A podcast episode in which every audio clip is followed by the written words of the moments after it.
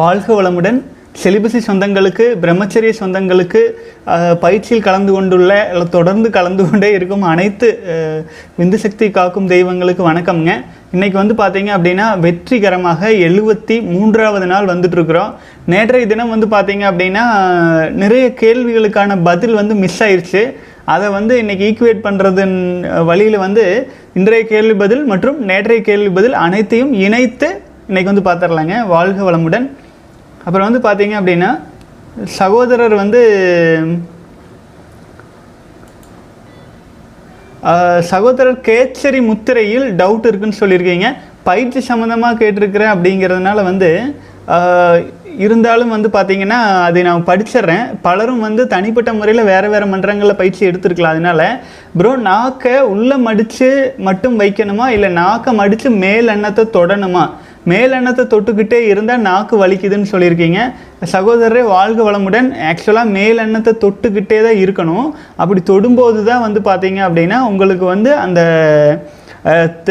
தேங்காய்ப்பால் மாங்காய்ப்பால் இருக்கையில் தேங்காய்ப்பால் எதற்கடி குதம்பாய், தேங்காய்ப்பால் எதற்கடி குதம்பாயின்ட்டு குதம்பு சித்தர் சொல்லியிருப்பார். அதே மாதிரி நம்முடைய நாவினை மடித்து மேலெண்ணத்தில் வைக்கும்போது, நீங்கள் விந்துஜயம் பயிற்சி செய்யும்போது அந்த சக்தியானது, விந்துஜய பயிற்சி செய்வதன் மூலமாக வரும் சக்தியானது உடல் சக்தியாக மாறும். இந்த பயிற்சி நமக்கு கைகூடி வரும்போது உணவே தேவையில்லாத ஒரு நிலை நமக்கு சித்தியாகுங்க. ஆகவே மேலெண்ணத்தில் தான் மடித்து வைக்கணும். உங்களால் எவ்வளவு நேரம் மடித்து வைக்க முடியுதோ மடித்து வைக்கலாம். வாழ்க வளமுடன். ஓகே, இது வந்து பயிற்சியாளர்களுக்காக மட்டுமே வந்து கன்ஃபியூஸ் ஆகிக்க வேண்டாங்க. ஓகே, அடுத்த கேள்வி பதிலுக்கு வந்துடலாம். வாழ்க வளமுடன் அண்ணா. அண்ணா, எனக்கு வந்து வயசு வந்து 24 ஆகுது. 10 இயர்ஸாக சுய இன்பம் செய்கிறேன். உங்களோட வீடியோஸ் பார்த்த பிறகு 25 நாளாக வந்து சுய இன்பம் பண்ணாமல் ஸ்டாப் பண்ணிட்டேன். பட் டெய்லி அந்த செக்ஸி தாட்ஸ் 4-5 டைம்ஸ் வருது. மார்னிங் அண்ட் ஈவினிங் எக்ஸசைஸ் பண்ணுறேன். நான்வெஜ் நான் நன்றாக சாப்பிட்றேன். ஓகே அண்ணா, நான் எனிமி மாஸ்டர்பேஷன் பண்ணாமல் இருந்தால் பாடி க்ரோத் அண்ட் ஹைட்டு வாய்க்குமா? ஆன்சர் சொல்லுங்கண்ணான்னு சொல்லியிருக்கீங்க. சகோதரர் 24 வயசு ஆயிருக்குன்னு சொல்லியிருக்கீங்க. இப்போ வந்து பார்த்தீங்க அப்படின்னா 25 நாளாக கண்ட்ரோலாக இருக்கீங்க. அதாவது காம உணர்வுகள் வந்து அடிக்கடி வர்றதா சொல்லிகிட்டு இருக்கீங்க. அது பரவாயில்லை, குழப்பம் இல்லை. ஏன்னா இந்த உடலே வந்து காமத்தின் விளைவாக வந்த உடல் தான் இல்லைங்களா? ஆண் பெண் சேர்க்கையில் தானே நம்ம பிறந்திருக்கிறோம். தாய் தந்தை ஒன்றிணைஞ்சு தான் வந்திருக்கிறோம். ஆகவே அந்த எண்ணங்கள் வரும். வந்துச்சுனாலும் அதை அவாய்ட் பண்ணிடுங்க. ஏன்னா நம்ம என்ன பர்பஸில் இப்போ ஃபாலோ பண்ணிகிட்ருக்குறோம் அப்படிங்கிறத மனதில் வச்சுக்கோங்க. இப்போ செலிபஸை ஃபாலோ பண்ணுறோம், விந்துசக்தி வீணாக்க மாட்டோம் அப்படிங்கிற நிலையில் இருக்கிறனால அது போன்ற உணர்வுகள் வரும்போது அதற்கான சூழல்களை அவாய்ட் பண்ணிக்கொள்ளுங்கள். அது உங்களுக்கு வந்து பார்த்திங்க அப்படின்னா பல்வேறு வருமுன் காப்போம் அப்படிங்கிறதுல இருக்கிறதுனால பல்வேறு இடர்பாடுகள்லேருந்து 25 நாள் காப்பாற்றினதை தொலைக்காமல் காப்பாற்றும் ஆச்சுங்களா? ஆகவே வாழ்க வளமுடன். அப்புறம் நீங்கள் சொல்கிற மாதிரியே உடற்பயிற்சி ப்ளஸ் யோகம் எல்லாமே செஞ்சுட்டு வாங்க. சுய இன்பம் செய்யாமல் இருக்கிறதுனால உங்கள்கிட்ட விந்து சக்தி வந்து அபரிமிதமாக ஸ்டாக் ஆகுதுங்கிற மீன்ஸ் வந்துங்க இன்னும் லிட்டர் கணக்கில் ஆயிரும்னு நினச்சிடாதீங்க. இப்போ உமிழ்நீர் வாயில் சுரந்துட்டுருக்கு. அதை வந்து நீங்கள் வந்து ஸ்ப்ளிட் பண்ணாமல் இருந்தீங்க அப்படின்னா வாயில் இருக்கிற உமிழ் நீர் லிட்டர் கணக்கிலேயே சேரும்? அப்படி ஆகாது. அந்த நீர் சத்தானது உடலிலேயே இருக்கும். அதே மாதிரி விந்து சக்தியை வந்து நீங்கள் அட்ஜஸ்ட் பண்ணாமல் அப்படியே வச்சுருந்தீங்கன்னா உங்கள் உயிராற்றல் அபரிமிதமாக உடல் வலிமைக்கு பயன்படுத்துவதாக மாறிடும். அதனால் உங்கள் உடல் இயல்பாக வளர வேண்டிய உயரத்தையும் இயல்பாக வளர வேண்டிய நீங்கள் கேட்டிருக்கிற கேள்வி ஹைட்டு க்ரோத் எல்லாம் வருமானம் அதெல்லாம் இயல்பாகவே உங்களுக்கு வாய்க்குமுங்க. வாழ்க வளமுடன். அடுத்தது வந்து பார்த்தீங்க அப்படின்னா ஹைட் கொஞ்சம் அட்ஜஸ்ட் பண்ணிக்கலாங்க. ஓகே,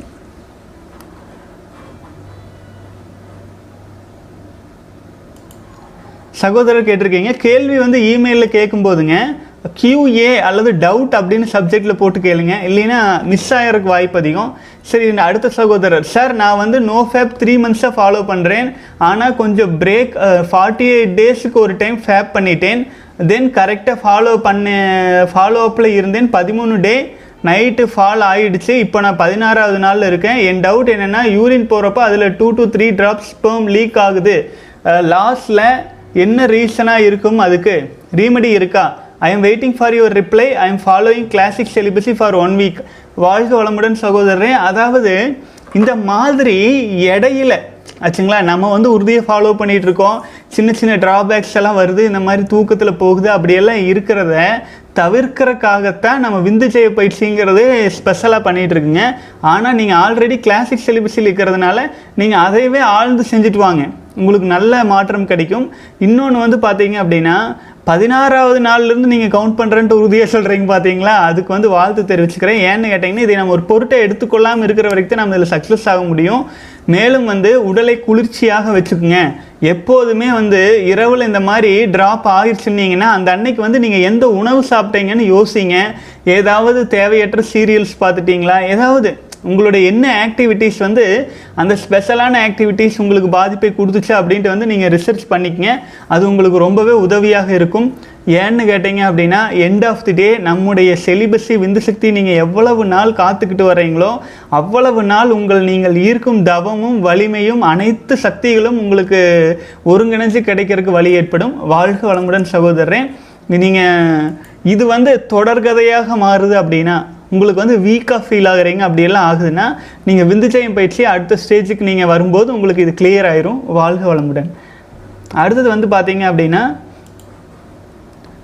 அண்ணா குட் மார்னிங் அண்ணா. சகோதரர்களே, நான் எந்த Q&Aவும் முன்னாடி படிச்சுட்டு படிக்கல, ஆகவே அந்தந்த சூழ்நிலையில் வர்ற சில விஷயங்கள் வந்து உங்களுக்கு வந்து பொருந்தாமலோ அல்லது அறிவுக்கு பொருத்தம் இல்லாமலோ பதில்கள் வந்து விட்டால் அது அந்த கேள்விக்கு அந்த சகோதரர்களுக்கானதுன்னு நீங்கள் எடுத்துக்கங்க. பொதுவாக பார்த்துட்டு இருக்கிற சகோதரர்கள் ஒரு இன்ஃபர்மேஷன் நீங்கள் கேள்வி கேட்காமலேயே உங்களுக்குள்ளே இந்த கேள்விகள் இருந்தால் அது கிளாரிஃபை ஆயிரும் அப்படிங்கிறதுக்காகத்தான் நம்ம இந்த செஷன் வந்து தொடர்ந்து கொண்டு போயிட்டுருக்கோம். ஓகே, நம்ம சகோதரர் கேட்டிருக்காரு, குட் மார்னிங் அண்ணா, ஹவ் ஆர் யூ அண்ணா? I am following your valuable ideas now. I am in 124 day but I have adjust அண்ணா. Like flat line is permanent திங்காக இருக்குது அண்ணா, அண்ட் இது கம்ப்ளீட்டாக போகாதா? Night wet also but dream will not coming after I meditate but automatically leak ஆகுது.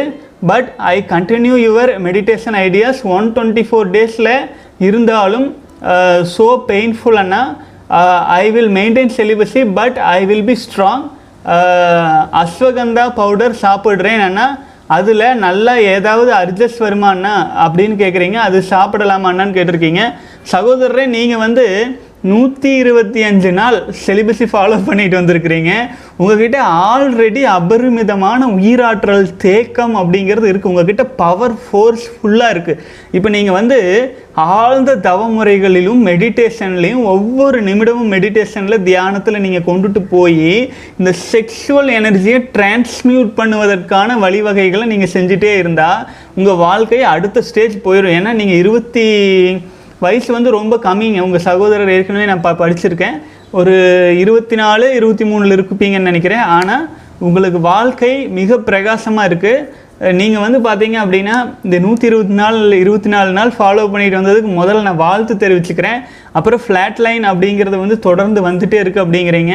அது கண்டிப்பாங்க, அது ஃப்ளாட் லைன் அப்படிங்கிறது இந்த உடல் வந்து நம்மளுடைய டெஸ்டினி கிடையாது, கரெக்டுங்களா? இந்த உடல் அப்படிங்கிறது இந்த வாழ்க்கையில் நம்ம பயணம் செய்வதற்காக எடுத்துக்கொண்டிருக்கும் ஒரு வாகனம் மாதிரி ஆச்சுங்களா. இதை வந்து மேலும் மேலும் மேலும் மேலும் நமக்கு வந்து இந்த செலிபஸை ஃபாலோ பண்ண பண்ண நம்மளை இம்ப்ரூவ்மெண்ட் ஆகிட்டே இருக்கும். அதனுடைய எண்டு ஸ்டேஜ் எப்படின்னா, ஒரு புலி பச்சை புளியாக இருக்கும்போது அதனுடைய தோலில் நல்லா அட்டாச் ஆகிருக்கும் இல்லைங்களா. அதே புலி நாளாக ஆக பழுத்த பழமாகும்போது நல்ல புளிப்பு தன்மையோடு இருக்கும். அது பழுத்த பழமாகும்போது என்ன ஆகும் தெரியுங்களா, அது சுருங்கி தன்னுடைய தோளிலிருந்து விடுபட்டு நடுவில் தனியாக அந்த புளி மட்டும் இருக்கும். அந்த மாதிரி பழுத்து போன புளி எடுத்து சாப்பிட்டா அவ்வளோ டேஸ்ட்டாக இருக்கும், பழுத்த பழம், ஆனால் தோலில் ஒட்டியிருக்காது. இப்போ நம்ம என்ன பண்ணுறோம், செலிபஸை ஃபாலோ பண்ணுறது அப்படிங்கிறது நம்முடைய சக்தியை நம்ம திரண்டு வச்சுட்டு இருக்கிறனால நம்முடைய உடலே நமக்கு ஒரு பொருட்டாக தெரியாதுங்க. அந்த அளவுக்கு உடலை மீறிய ஒரு சக்தி உங்களுக்குள்ளே வந்து உற்பத்தி ஆகிட்டு இருக்கும். இது வந்து ஒரு குறிப்பிட்ட ஒரு வகையில் நான் சொல்கிறேங்க, புளியாட்டன்னு நினச்சிக்காதீங்க. அது வந்து ஒரு குறிப்பிட்ட அளவில் உடல் வந்து உங்கள் உடல் மேலே இருக்கிற ஆர்வம், இந்த ஃப்ளாட் லைன், அது எல்லாமே சீராகி வரும். அதற்கான காலகட்டம் வர்ற வரைக்கும் ஃப்ளாட் லைன் வந்துட்டு மாறிட்டும் போயிட்டுருக்கும்.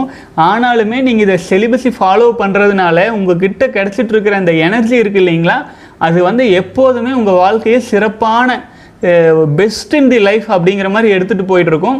இன்னும் சில காலம் போக போகங்க உங்களுக்கு வந்து அந்த ஃப்ளாட் லைன் ஒரு விஷயமா தெரியாது, அது உங்களுக்கு உணர்த்திட்டு இருக்குது அப்படின்னா நீங்கள் வந்து எனர்ஜியை இன்னும் ரீசார்ஜ் பண்ணுறதுல அதிக கவனம் எடுத்துக்கொள்ளணும் அப்படின்னு கேளுங்க. வாழ்க வளமுடன் சகோதரரே. அடுத்தது வந்து பார்த்தீங்க அப்படின்னா சகோதரர் சொல்லியிருக்கீங்க, நான் சுமார் ஒரு வாரமாக தான் தங்களது பதிவுகளை கண்டு வருகிறேன். எனக்கு திருமணம் என்பதே ஒரு உத்தரவாதம், பேரண்டல் சர்டிஃபிகேஷன் போல் உள்ளது தெரிகிறது. அதனால் அவற்றின் மேல் எனக்கு நம்பிக்கை இல்லை.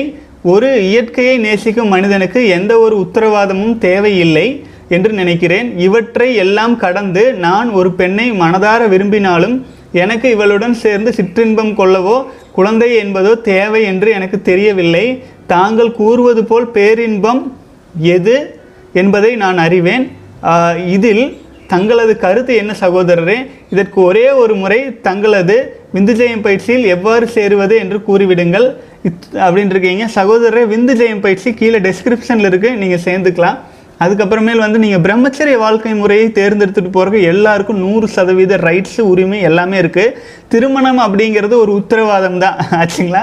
அது வந்து ஜஸ்ட் ஒரு மனிதனாக பிறந்துட்டா, திருமணம் ஆகிட்டா அவன் ஒரு முழுமையான மனிதன் இல்லைன்னா வந்து அது ஒரு நம்ம சமுதாயத்தில் அந்த மாதிரி பார்க்குறாங்க.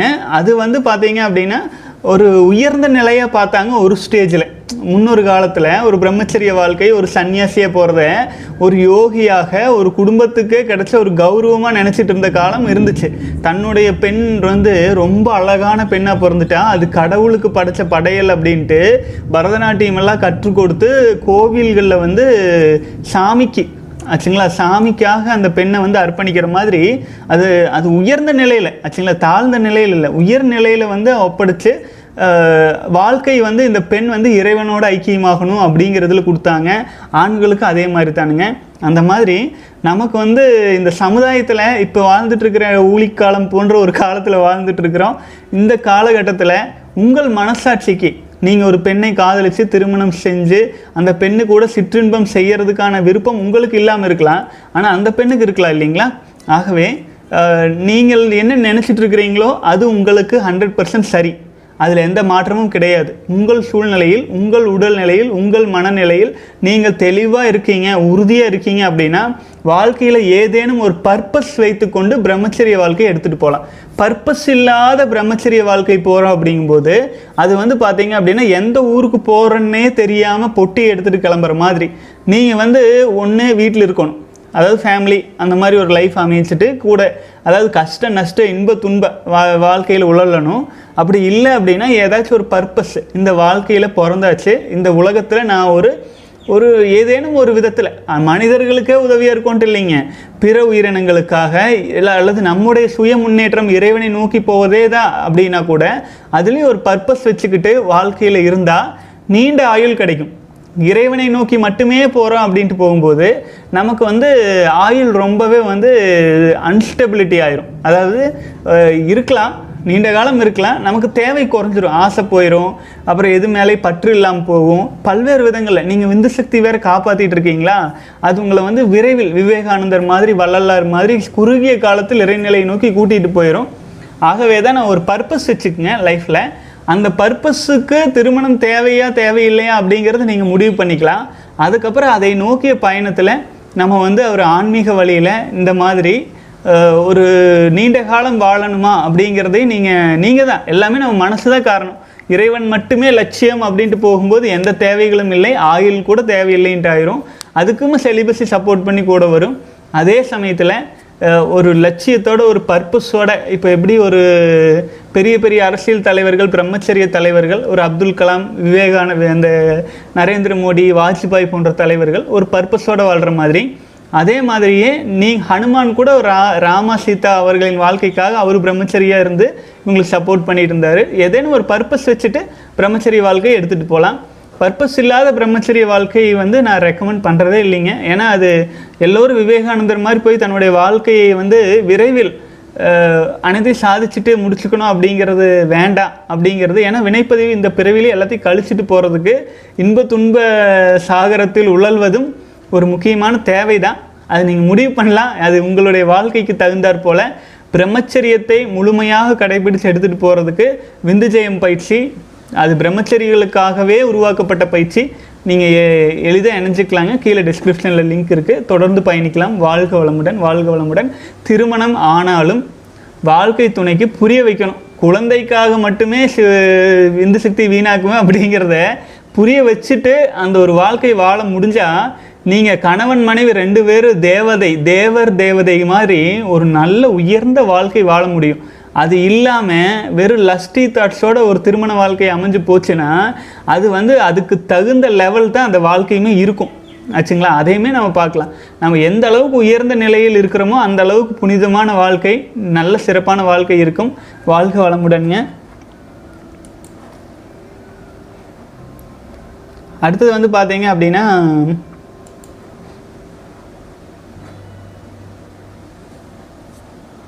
சகோதரர் கேட்டிருக்கீங்க, ஐயா வணக்கம். நீங்கள் சொன்ன மாதிரி தாட்ஸில் நம்ம கான்சியஸாக இருக்கும்போது ஆங்க்ரி ஃபீல் வந்தால் அதை சேட் ஃபீலிங்லாம் போயிடுமா அப்படின்னு கேட்டிருக்கீங்க. அது சேட் ஃபீலிங்காக போயிடுமான்னு கேட்டிருக்கீங்க. இது நம்ம வேறு ஒர்க்கில் இருக்கும்போது நம்மால் யாரன்னா கூப்பிட்டு டிஸ்டர்ப் பண்ணுறப்போ வருது அப்படிங்கிறீங்க. சகோதரர், ஆக்சுவலாக இது பயிற்சியிலேருந்து கேட்டிருக்கீங்க. எண்ணங்களை வகைப்படுத்துதலில் வருது. நான் உங்களுக்கு தனிப்பட்ட முறையில் ஆன்சர் போட்டு விட்டுறேன். வாழ்க வளமுடன். சகோதரர் கேட்டிருக்கீங்க, அண்ணா மனைவியுடன் உடலுறவு வைக்கும்போது சரியாக எந்த நேரத்தில் விந்துஜயம் செய்தால் விந்துவை வீணாக்காமல் காப்பாற்ற முடியும், சொல்லுங்கள். வாழ்க வளமுடன் சகோதரரே. இந்த இந்த ஒரு பிரச்சனை என்னன்னு கேட்டிங்கன்னா, விந்துஜயம் பயிற்சி காமத்தை செயல்படுத்துவதற்கான பயிற்சி கிடையாது. அதை முழுசாக புரிஞ்சுக்கணும்.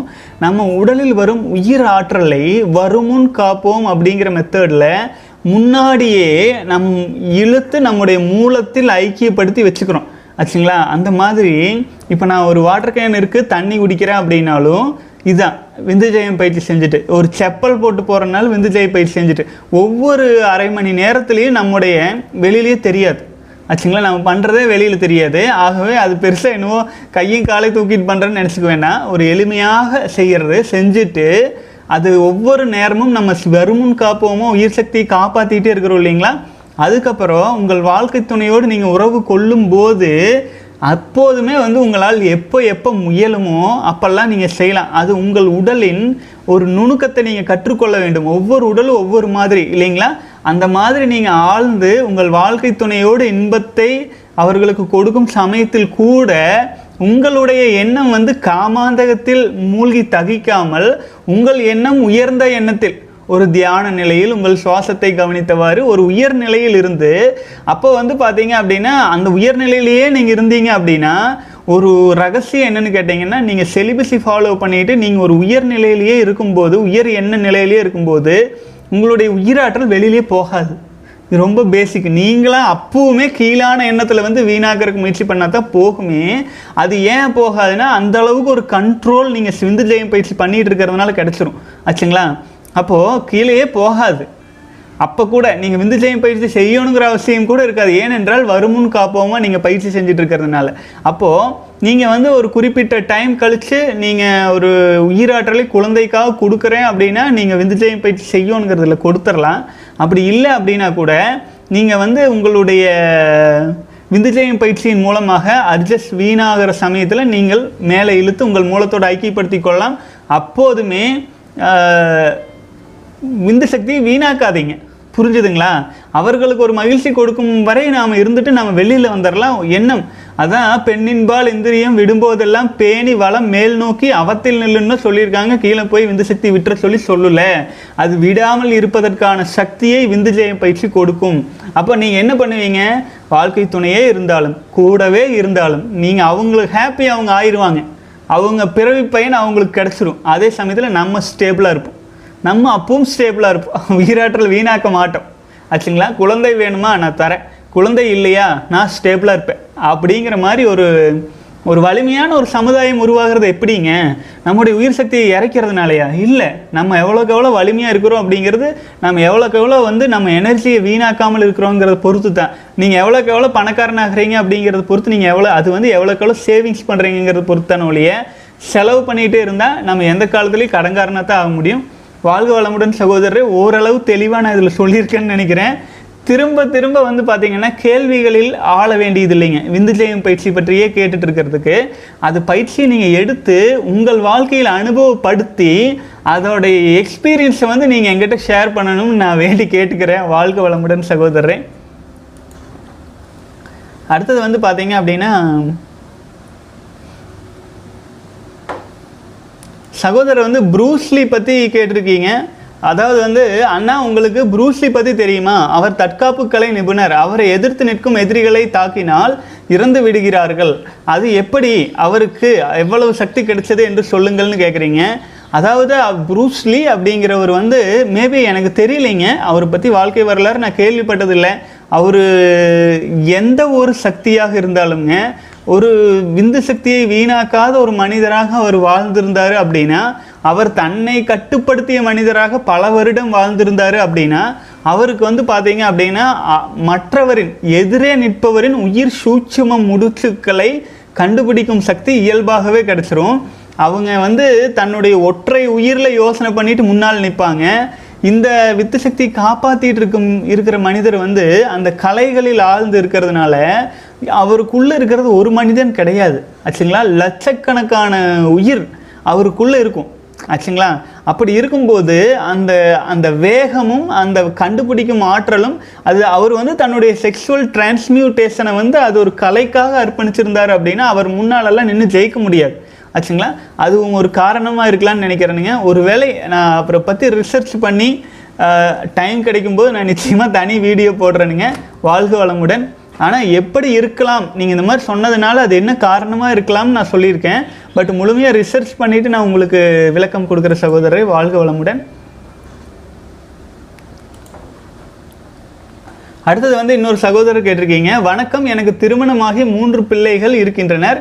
எனது மனைவியுடன் தாம்பத்தியத்தில் ஈடுபடும் போது விந்து சக்தியை வீணாக்காமல் அவளை சந்தோஷப்படுத்த முடியுமா?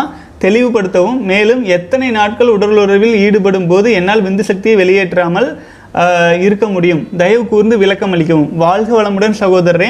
இது பற்றிய விளக்கம் தான் கொஞ்ச நேரத்துக்கு முன்னாடி ஒரு சகோதரருக்கு நான் கொடுத்துருந்தேன். இதுதான் பார்த்தீங்கன்னா ஒரு ஒரு சின்ன டிப்ஸ் இருக்குதுல. நான் என்னென்னு கேட்டிங்கன்னா, நீங்கள் வந்து உங்கள் வாழ்க்கை துணையோடு உறவு கொள்ளும் சமயத்தில் வீணாக்காமல் விந்துஜெய பயிற்சியின் உதவியால் தப்பிச்சு வெளியில் வந்துட்டீங்க அப்படின்னா, ஒரு முறை வந்துட்டீங்க அப்படின்னா, நேரமாக ஆக உங்களுக்கு என்ன ஆகும் தெரியுங்களா? அப்போ வந்து ஏதோ நம்ம இன்பம் அடையிலேங்கிற ஃபீல் கிடைக்கும். ஆனால் உடலுக்கு தெரிஞ்சிடும், கொஞ்சம் நேரம் ஆன பின்னாடி உங்களுக்கே அந்த திருப்தி கிடச்சிரும். உங்களுக்கும் கிடச்சிரும், கிடைக்காம போகாது. ஏன்னா உங்ககிட்ட உயிராற்றல் அப்படியே இருக்குது. அப்போ என்னாகும், அந்த திருப்தி கிடச்சிரும். வெளியில் வந்துட்டு மறுபடியும் விந்துஜெயம் பயிற்சி பண்ணிட்டு அப்புறம் நீங்கள் வந்து தொடர்ந்து எப்போதும் போல் நீங்கள் வந்து இயங்குறக்க ஆரம்பிச்சுக்கலாம். அப்போ அது என்னாகும், வாழ்க்கை துணைக்கு ஒரு மகிழ்ச்சி கிடைக்கும், நீங்களும் ஒரு முழுமையாக இருக்கலாம். ஆனால் இந்த எந்த ஒரு சூழ்நிலையிலும் உயிராற்றலை வீணாக்கிறத கட்டுப்படுத்தணும் அப்படிங்கிற நினைப்புலெல்லாம் இருக்க வேண்டியது இல்லைங்க. எப்போதுமே நம்ம ஸ்டேபிளாக இருக்கணும் ஆச்சுங்களா. வாழ்க்கை துணைக்கு தேவை அப்படிங்கும்போது நம்முடைய இனப்பெருக்க பாகங்கள் உணர்ச்சி பெறும். அப்போ வந்து அவங்களுக்கு வந்து இன்பம் கொடுக்குறதே கொடுக்கலாம். அப்போவும் நம்ம ஸ்டேபிளாக தான் இருக்கணும். நம்ம வீணாக்கணுங்கிற அர்ஜெஸ்டில் அந்த காம எண்ணத்தில் தகிச்சுக்கிட்டு இருந்தோம் அப்படின்னா அது பாதிப்பு தான். அப்போது அதை கண்ட்ரோல் பண்ணுற சக்தியும் இந்த வீணாக்காமல் இருக்கிற சக்தியும் நமக்கு விந்துஜெயம் பயிற்சி கொடுக்கும். நாளாக உங்களுக்கு இதுவே பழக்கமாயிரும். நீங்கள் வந்து வீணாக்கவே மாட்டீங்க. இது வந்து ஒரு ஸ்டெபிலிட்டி ஆயிரும். எவ்வளவு நேரம் ஆனாலும் உங்களால் அந்த ஸ்டெபிலிட்டியில் இருக்க முடியும். வீணாக்கும் போல உணர்வு வரும்போது நீங்கள் நிறுத்திக்கலாம். நிறுத்திட்டு வெளியில் வந்துடலாம். புரிஞ்சுங்களா? எனக்கு ஆயிடுச்சுன்னு சொல்லிட்டு வெளியில் வந்துடலாம். பெண்கள் என்ன சொல்லுவாங்க? ஓ, ஆயிடுச்சுங்களா, சரிங்கன்னு தானே சொல்லுவாங்க. உங்கள் உயிரை நீங்கள் காப்பாற்றுங்க ஆரம்ப கட்டத்தில். அப்புறம் போக போக போக போக உங்களுக்கு அந்த ஸ்டெபிலிட்டி கிடச்சிரும். அதுக்கு அந்தந்த சமயத்தில் எந்த சமயத்தில் விந்துஜெய பயிற்சியை செய்யும் போது, எந்த சமயத்தில் கீகல் எக்ஸசைஸ் எல்லாம் செய்யும் போது உங்களுக்கு வந்து அந்த கட்டுப்பாடு கிடைக்குது அப்படின்ட்டு உங்கள் உடலில் நீங்கள் ஆராய்ச்சி செய்ய வேண்டும். அதற்கான நான் என்ன பண்ணிடுவோம், இது ஸ்டீரிங்கு, இது பிரேக்கு, இது இது எக்ஸலரேட்டருன்னு காரில் உட்கார வச்சு எல்லாம் சொல்லி கொடுத்து இப்படி தாப்போ ஓட்டணும்னு தான் நம்ம சொல்லி கொடுப்போம். அதுக்கடுத்தது சூழல் அப்படின்னு இருக்குது. ரோட்டில் போகும்போது அந்த காரை நீங்கள் தனியாக எடுத்துகிட்டு போகும்போது அது வழியில் வர்ற வண்டிகளுக்கு தகுந்தாற் போல் நீங்கள் டெசிஷன் எடுத்து மாற்றணும். அதாவது வந்து பிரகாஷ் வந்து ஸ்டேரிங் பிடிக்க சொன்னார், அடுத்தது பிரேக் தான் போட சொன்னார், அப்புறம் எக்ஸலரேட்டர் கொடுக்க மாட்டேன்னாரு. அந்த மாதிரி நம்ம சொன்னது அப்படியேன்ட்டு இல்லை, அந்த சூழல் வரும் பொழுது எப்போ பிரேக் பிடிக்கணுமோ அப்போ, எப்போ எக்ஸலரேட்டர் அமுத்தணுமோ அப்போ, அது அதற்கு தகுந்தாற்போல் நீங்கள் எடுத்துகிட்டு போகணும். நம்முடைய பர்பஸ் வந்து இந்த வேலைகளுக்கு உள்ளாரே போகாமல் இருக்கிறது. இருந்தாலும் பலரும் இதை கேட்டுகிட்டே இருக்கிறதுனால இதுக்கான விளக்கம் நான் கொடுத்துட்டுங்க. வாழ்க வளமுடன். அடுத்தது வந்து புத்தி கூர்மை அதிகம் செய்ய என்ன பயிற்சி செய்ய வேண்டும் சகோன்னு சொல்கிறீங்க. சகோதரரே, நம்முடைய அறிவுக்கும் நம்முடைய செலிபஸி விந்து சக்திக்கும் ஏராளமான ஆழ்ந்த தொடர்புகள் இருக்குதுங்க.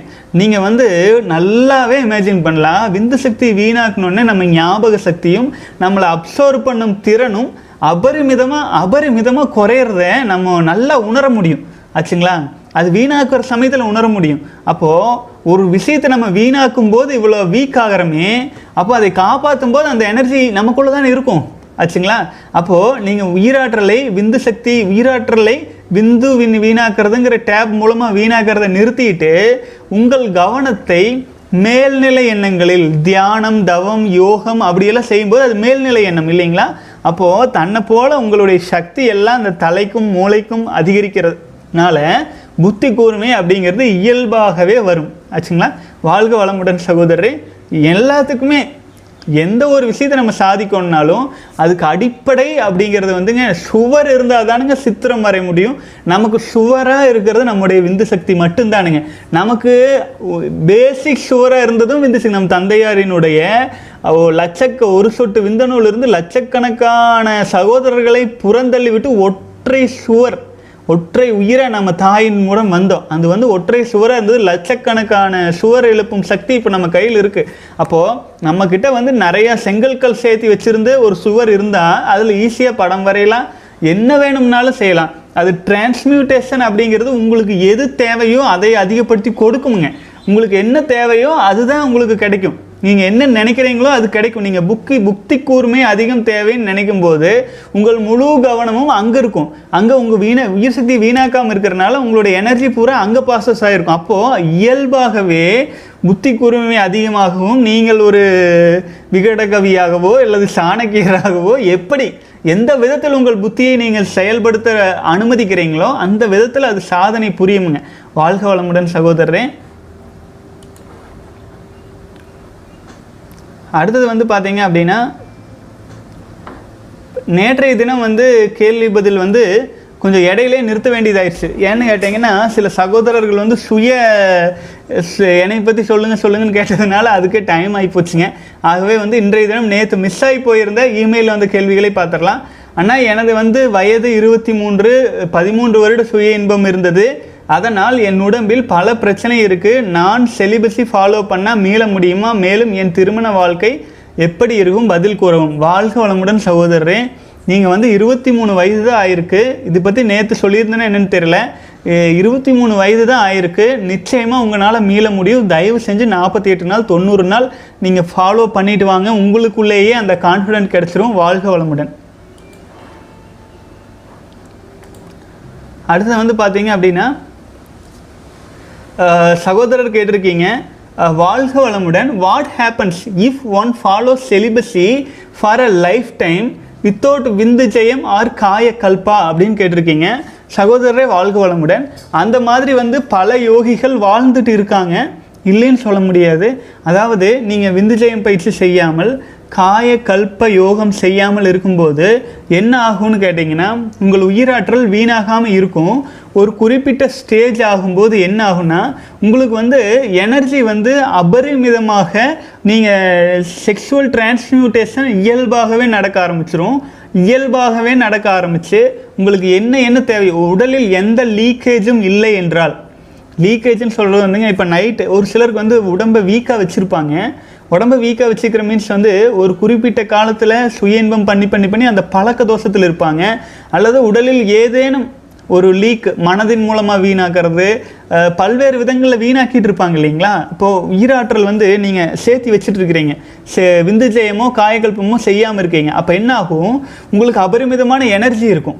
எனர்ஜி நீங்கள் ஒரு எனர்ஜி இன்னொரு எனர்ஜி கன்வெர்ட் ஆகும். அப்படி கன்வெர்ட் ஆகிற சமயத்தில் நீங்கள் வந்து உங்களுடைய லட்சியத்தை நோக்கி செக்ஷுவல் டிரான்ஸ்மியூட்டேஷன் அப்படிங்கிற வழியில் சிறப்பாக பயணிக்கலாம். அது உங்களுடைய வாழ்க்கையை சிறப்பாக எடுத்துகிட்டு போகும். அதே சமயத்தில் ஒரு சாதாரண மனிதன் ஒரு விஷயத்தை 1 மணி நேரம் கவனிக்கிறாங்கன்னா, செலிபஸை ஃபாலோ பண்ணிகிட்டு இருக்கிறவங்களால 2 மணி நேரம் 3 மணி நேரம், அதாவது அன்இன்டரப்டட் கான்சன்ட்ரேஷனோடு அது பண்ண முடியும் ஆச்சுங்களா. அந்த பெனிஃபிட்ஸ் எல்லாமே விந்துஜயமும் காயகல்பமும் செய்யாமலேயே வந்துட்டுருக்கும். இது என்னென்னு கேட்டிங்கன்னா, உங்களுடைய எனர்ஜியை நீங்கள் அப்படியே வச்சுட்டு டிரான்ஸ்மியூட் பண்ணிகிட்டு இருக்கிறீங்க அப்படின்னு அர்த்தம். இது வந்து பார்த்திங்கன்னா, இதே விந்துஜயம் மற்றும் காயக்கல்ப பயிற்சிகள் செய்யும்போது என்ன ஆகும்னு கேட்டிங்கன்னா, அதோடைய எனர்ஜி வந்து நீங்கள் வந்து ஏதேனும் ஒரு விதத்தில் வந்து டிரான்ஸ்மியூட் பண்ணி அவுட்புட் கொடுத்துட்றீங்க.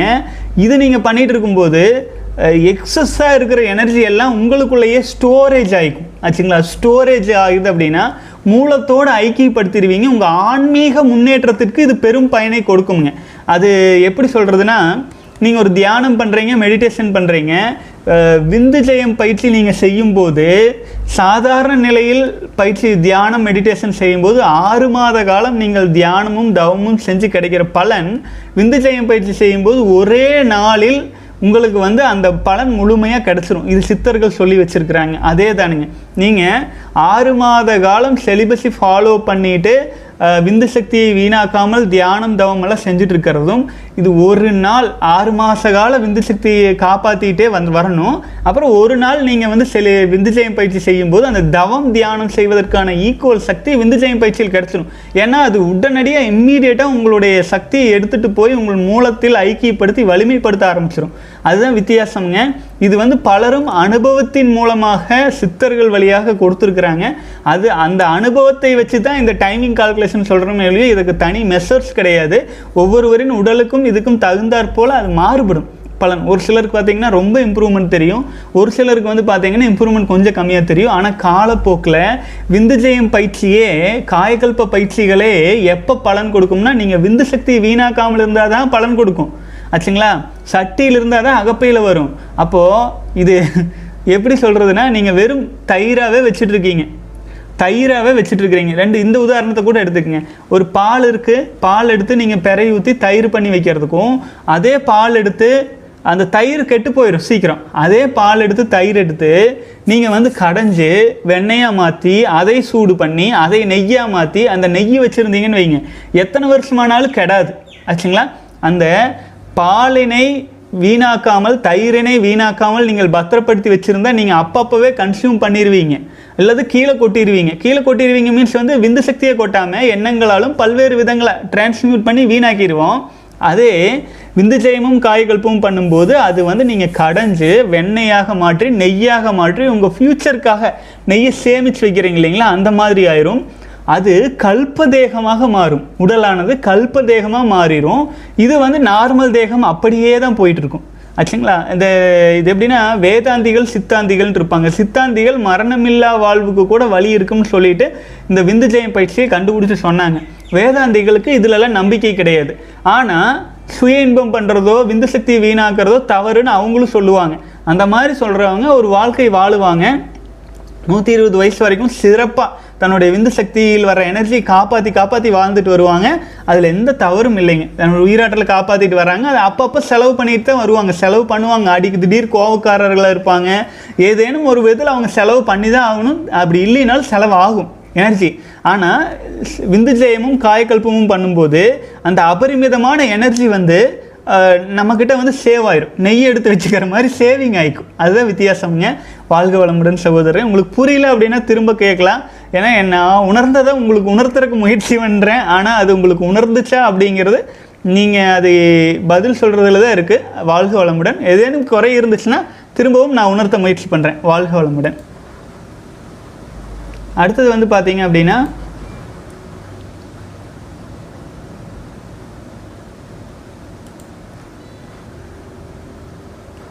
சகோதரர்கள் வந்து பார்த்திங்கன்னா இன்னொரு முக்கியமான விஷயம், பயிற்சியில் இருக்கும் சகோதரர்களுக்கு விந்துஜயம் பயிற்சி தொடர்பான அனைத்து கிளாஸஸும் நம்முடைய celibacy.in இணையத்தில் பதிவேற்றம் செய்யப்பட்டு விட்டது ஆச்சுங்களா. அதாவது இன்னும் 2 ஸ்டேஜஸ் மட்டும் பெண்டிங் இருக்குது. அது வசிய பயிற்சிகளோடு சம்மந்தமுள்ள யோகிக் பயிற்சிகளில் மட்டும் பெண்டிங் இருக்குதுங்க. இதில் இன்னும் சிலது ஏற்கனவே பயிற்சி எடுத்துக்கொண்ட சகோதரர்களுக்கும் ஒரு விஷயம் சொல்லிக்கிறேன். மாடர்ன் சிலிபஸில் கலந்து கொண்ட ஃபேமிலி மெம்பர்ஸுக்காக கலந்து கொண்ட சகோதரர்களே, உங்களுக்கு இன்னும் சில பயிற்சிகள் மாடர்ன் சிலிபஸில் சேர்ந்தவங்களுக்கு ஆட் ஆகும். அதை நீங்கள் மானிட்டர் பண்ணிக்கோங்க. நான் உங்களுக்கு மெசேஜ் வரும், நீங்கள் அதை பார்த்துக்கலாம். அது புதிதாக சில பயிற்சிகள் ஆட் ஆகும். அதை யோகிக் சிலிபஸில் இருக்கிறவங்க எல்லாத்தையுமே அக்சஸ் பண்ணுறதுனால நீங்கள் பார்த்துக்கொள்ளலாம். மாடர்ன் சிலிபஸில் புது பயிற்சிகள் சேரும். யோகிக் சிலிபஸில் எண்டு லெவல் விந்துஜயம் பயிற்சி வரைக்கும் ஆட் ஆயிடுச்சு. அதுக்கப்புறமேல் ஒரு சில விஷயங்கள் மட்டுமே இருக்கிறது. அது அப்லோட் பண்ணும் பணி நடந்துகிட்டு இருக்குதுங்க. இந்த வேலைகள் முடிந்த பிறகு இந்த ஆடியோஸில் சில சரியான தெளிவாக இல்லாத ஒரு சில பாகங்கள் எல்லாம் ரிமூவ் செய்யப்பட்டு ஃப்ரெஷ்ஷாக்கப்பட்டு ஏற்கனவே சொன்ன தவமுறைகள் அனைத்திற்குமே புதிய புதிய வீடியோக்கள் அப்டேட் செய்யப்படும் நான் சொல்லிக்கிறேனுங்க. எல்லாருமே சொன்ன சில சஜஷன்ஸ் எல்லாமே டு டூ லிஸ்ட்டில் இருக்குது. வரிசையாக ஒரு வலிமை மிக்க கம்யூனிட்டியாக நம்முடைய இணையத்தை எடுத்துகிட்டு போகலாம். வாழ்க வளமுடன் சகோதரர்களே. ஓகே, இப்போ பெரும்பாலும் இமெயிலில் மிஸ் ஆன கேள்விகள் முடிச்சிட்டேன்னு நினைக்கிறேங்க. நான் இப்படி சொன்னேன்னா தான் ஏதோ 1-2 திரும்பவும் வந்துடும். இருங்க பார்த்துறேன். இன்னொரு சகோதரர் கேட்டிருக்காங்க. சரி சகோதரரே, சகோதரர் கேட்டிருக்காங்க, ஒரு பயிற்சிக்கும் மற்றொரு பயிற்சிக்கும் எவ்வளவு நேரம் இடைவெளி இருக்கணும்னு கேட்டிருக்கீங்க. சகோதரரே, இன்றைக்கி நீங்கள் ஸ்டேஜ் 1 அப்படிங்கிற பயிற்சி எடுத்து செய்கிறீங்கன்னா அது உங்களுக்கு புதுசாக இருந்தால் புரியறதுக்கு டைம் எடுக்கும் இல்லைங்களா. இன்றைக்கி பாருங்கள், பார்த்து அண்டர்ஸ்டாண்ட் பண்ணிக்கோங்க. அடுத்தது நாளைக்கு ஒரு பயிற்சின்னு இருந்தால் அந்த பயிற்சிக்கான விளக்கம் கொடுத்துருப்பீங்களா? விளக்கம் கொடுத்து முடித்த பின்னாடி அதை எப்படி செய்யணும்னு நாம் விளக்கம் கொடுத்துருப்பாங்களா? அந்த பயிற்சியின் பெனிஃபிட்ஸை பற்றி விளக்கமும் அதை எப்படி செய்யணுங்கிற விளக்கமும் அதன் பிறகு நானே அந்த பயிற்சியை செய்வதற்கான வீடியோவும் இணைஞ்சு எல்லாமே ஒரு செட்டாக இருக்கும் இல்லைங்களா. அப்போது உங்களுக்கு 3 ஸ்டேஜாக இருக்கிறது. ஒரு சில தவமுறைகள் எளிமையான தவமுறைகளாக இருக்கும். அதுக்கு விளக்கத்தோடு சேர்ந்து பயிற்சியை பற்றி விளக்கம் நான் கொடுத்துருப்பேன். அது ஸ்டேஜுக்கு தகுந்தாற் போல் உங்களுடைய புரிதலுக்கு தகுந்தாற் போல் 1 நாள் முதல் 3 நாள் வரை பயிற்சிக்காக எடுத்துக்கங்க. முதல்ல நீங்கள் இப்போ எப்படின்னா, இதே உதாரணம் தான். ஒரு கார் ஓட்டி பழகிறதுக்கு வந்திருக்கீங்க. கார் ஓட்டுறதுக்கு இது ஸ்டேரிங்கு, இது கிளச்சு, இது பிரேக்குன்னு நம்ம சொல்லி கொடுத்துட்றோம். சொல்லி கொடுக்கறதுக்கு தான் இந்த 30 days. அதன் பிறகு அது நீங்கள் பயிற்சியும் பண்ணி பார்த்துட்டு தான் வரீங்க. அடுத்தது நீங்கள் சுயமாக செய்யும்போது இது அனைத்து பயிற்சியும் ஒரே மட்டும் செய்ய முடியுங்களா? முடியாது ஆச்சுங்களா. ஏன்னா செஞ்சீங்கன்னா உங்களுக்கு அதுக்கு 1 நாள் போயிடும்.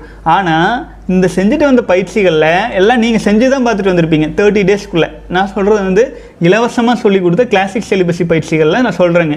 நீங்கள் செஞ்சுட்டு வந்ததில் எது உங்கள் ஆன்மாவை தொட்டது, எது உங்களுக்கு நல்ல ஒரு பிடிப்பை கொடுத்தது ஒரு தியானம் செய்கிறதுக்கு அப்படிங்கிறத நீங்கள் ஆழ்ந்து கவனிச்சிருப்பீங்களே, அதை உங்களுடைய வழியாக தேர்ந்தெடுத்து நீங்கள் அந்த பயிற்சியை தொடர்ந்து செய்யலாம் ஆச்சுங்களா.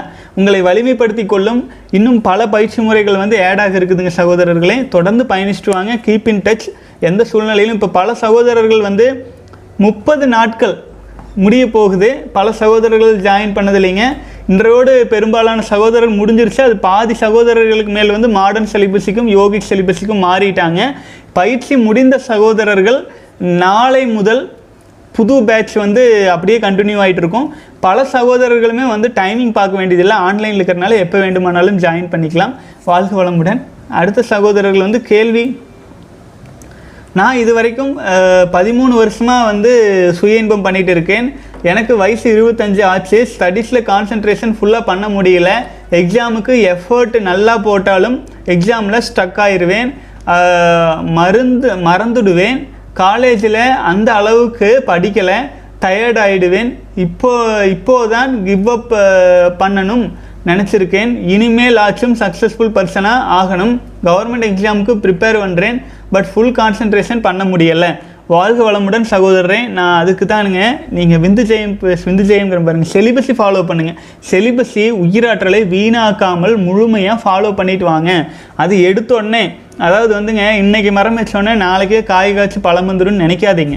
இப்போ நீங்கள் ஃபாலோ பண்ணுறதுக்கு இன்றைக்கி ஆரம்பிக்கிறீங்கன்னா ஒரு 48 நாள் கடந்தால் தான் உங்களுக்கு முழுமையான பலன் வரும். ஒரு ஃப்ளாட் லைன் எல்லாம் வந்துட்டு போகும் ஆச்சுங்களா. அந்த ஃப்ளாட் லைன் வந்தால் தான் உடல் சீராகுமே. அந்த குறிப்பிட்ட விஷயம் நீங்கள் படிப்பில் கவனிச்சிட்டு இருக்கிறனால, நீங்கள் செலிபஸி பகுதி விந்துசக்தி வீணாக்காமல் இருக்கிறனால இயல்பாகவே உங்களுடைய எனர்ஜி எல்லாம் படிப்புக்கு தான் போகும்.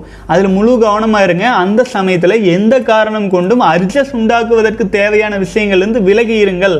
தொடர்ந்து மன உறுதியோடு வந்துட்டு இருந்தீங்கன்னா நிச்சயமாக உங்களால் வந்து இந்த அரசாங்க இதில் வந்து பாஸ் ஆகி வெளியில் வர முடியும். நம்பிக்கையோடு இருங்க. இந்த உயிராற்றலை வந்து நம்ம வந்து அவ்வளோ அசால்ட்டாக நினச்சிட்டு வீணாக்கிட்டு பாருங்கள். படிக்கும் வாழ்க்கை அப்படிங்கிறதுல என்னத்தை படிக்கிறோம் சொல்லுங்கள்? உயிராற்றலை வீணாக்கிறது தான் படிக்கிறோம்.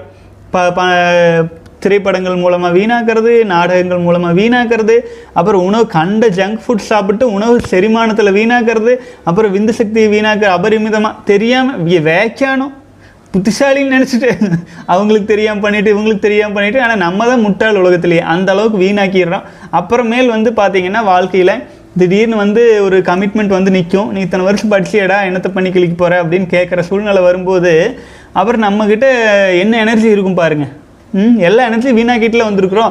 எனர்ஜியாக இருக்க வேண்டிய சமயத்துலலாம் விட்டுட்டு எனர்ஜி எல்லாம் வந்து பார்த்திங்க அப்படி 25 வயசுக்குள்ளே படித்தா தானுங்க பதியுமே ஆச்சுங்களா. அது செலிபஸை ஃபாலோ பண்ணிட்டு படிச்சிருந்தீங்க அப்படின்னா அந்த காலத்தில் 1000 பக்கங்கள் இருக்கிற மகாபாரத ராமாயண ஸ்லோகங்கள் எல்லாம் பேப்பரில் கையில் எழுதிட்டு வரலீங்க. எல்லாமே மனப்பாடத்தில் எழுதி வந்தது. பல தலைக்கட்டுகளாக எழுதி வந்து தான் கடைசியில் புத்தகங்களாகவும் மூளைச்சொடிகளாகவும் மாறிச்சு. அப்போ எந்த அளவுக்கு ஞாபக சக்தி இருந்திருக்கு. வேதங்கள் எல்லாமே அப்படித்தானுங்க, மனநத்திலேயே தான் வந்திருக்குது.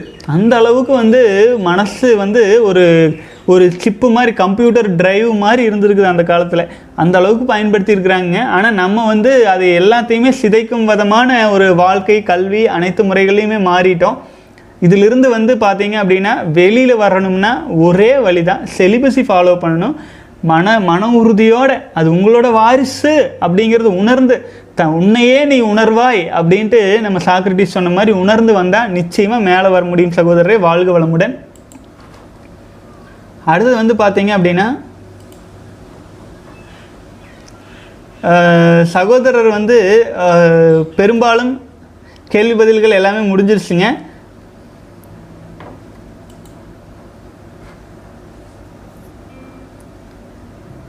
சகோதரர் வந்து ப்ரோ பெஃப் சாப்பாடுல எனக்கு ஜாயின்ஸில் ப்ராப்ளம் இருக்குது, சாப்பிட சொல்லியிருக்காங்க 75 நாள். சகோதரர் எங்கள் கேள்வி எனக்கு சரியாக புரியல, பெஃப்னு எழுதியிருக்கீங்க என்னன்னு சரியாக தெரியல. வாழ்க வளமுடன். தெளிவாக தமிழில் டைப் பண்ணி அனுப்புனீங்கன்னா நான் உங்களுக்கு படித்து பதில் சொல்கிறதுக்கும் ஈஸியாக இருக்கும். இதை கேட்டுட்டு இருக்கிறவங்களுக்கும் வந்து புரியுங்க. வாழ்க வளமுடன். சகோதரர் வந்து ஓகே, வாழ்க வளமுடன். பெரும்பாலும் இமெயிலில் வந்த கேள்வி பதிலெலாம் முடிஞ்சிருச்சுங்க. வீடியோக்கு கீழே இருக்கிற கேள்வி பதில் வந்து நேற்றைய தினமே படிக்காமல் போயிட்டேன். ஆகவே வந்து இன்றைக்கி வந்து நான் படிச்சிட்றேங்க, மன்னிக்கவும். நேற்றைய தினம் நீங்களே பார்த்துருப்பீங்க, 1 மணி நேரம் கடந்துருச்சு. இன்றைக்கி ஒரு 3/4 மணி நேரத்தில் இந்த ஸ்டேஜுக்கு வந்தாச்சு. ஒரே நிமிடம் லோட் ஆகிட்டு இருக்குதுங்க. பல சகோதரர்கள் வந்து புதிதாக இணைஞ்சிட்ருக்கீங்க. மன உறுதியோடு ஃபாலோ பண்ணணும். செலிபஸி அப்படிங்கிறது வந்து நம்ம வாழ்க்கை முறையாக மாறணுங்க. அது மாறுச்சு அப்படின்னா இவ்வளவு தூரம் வந்து நான் வந்து பேசணுங்கிறது கூட இல்லை, உங்களுக்கு இயல்பாகவே தெரிஞ்சிடும். நீங்கள் 4 பேருக்கு சொல்ல ஆரம்பிச்சிருவீங்க. ஆளை பார்த்தாலே நீ இதை கொஞ்சம் கண்ட்ரோல் பண்ணப்பா சரியாயிருவே அப்படின்னு நீங்களே சொல்லிடுவீங்க. அந்த மாதிரி ஆயிரும். வாழ்க வளமுடன். ஓகே, இப்போ வந்து வீடியோவிற்கு கீழே இருக்கிற கேள்வி பதிலுக்கு வந்துடலாமுங்க. நந்தகோபால் 6வது நாள் வந்துட்டீங்க. வாழ்க வளமுடன் சகோதரரே. அடுத்தது வந்து பார்த்தீங்க அப்படின்னா சகோதரர் ஸ்ரீனிவாசன் சகோதரர் how follow give me the reference சகோன்னு கேட்டிருக்கீங்க. வாழ்க வளமுடன் சகோதரரை. கீழே டெஸ்கிரிப்ஷன்லேயே உங்களுக்கு லிங்க்ஸ் இருக்குது, தயவு செஞ்சு பார்த்து ஜாயின் பண்ணிக்கலாம். வாழ்க வளமுடன். அடுத்தது ஸ்ரீனிவாசன் 52வது நாள் வந்திருக்கீங்க. வாழ்க வளமுடன் சகோதரரே. அடுத்தது வந்து தியாகு கன்னி அப்படிங்கிற சகோதரர் வந்து 8வது நாள் வந்திருக்கீங்க. சூப்பருங்க. வாழ்க வளமுடன். அடுத்தது வந்து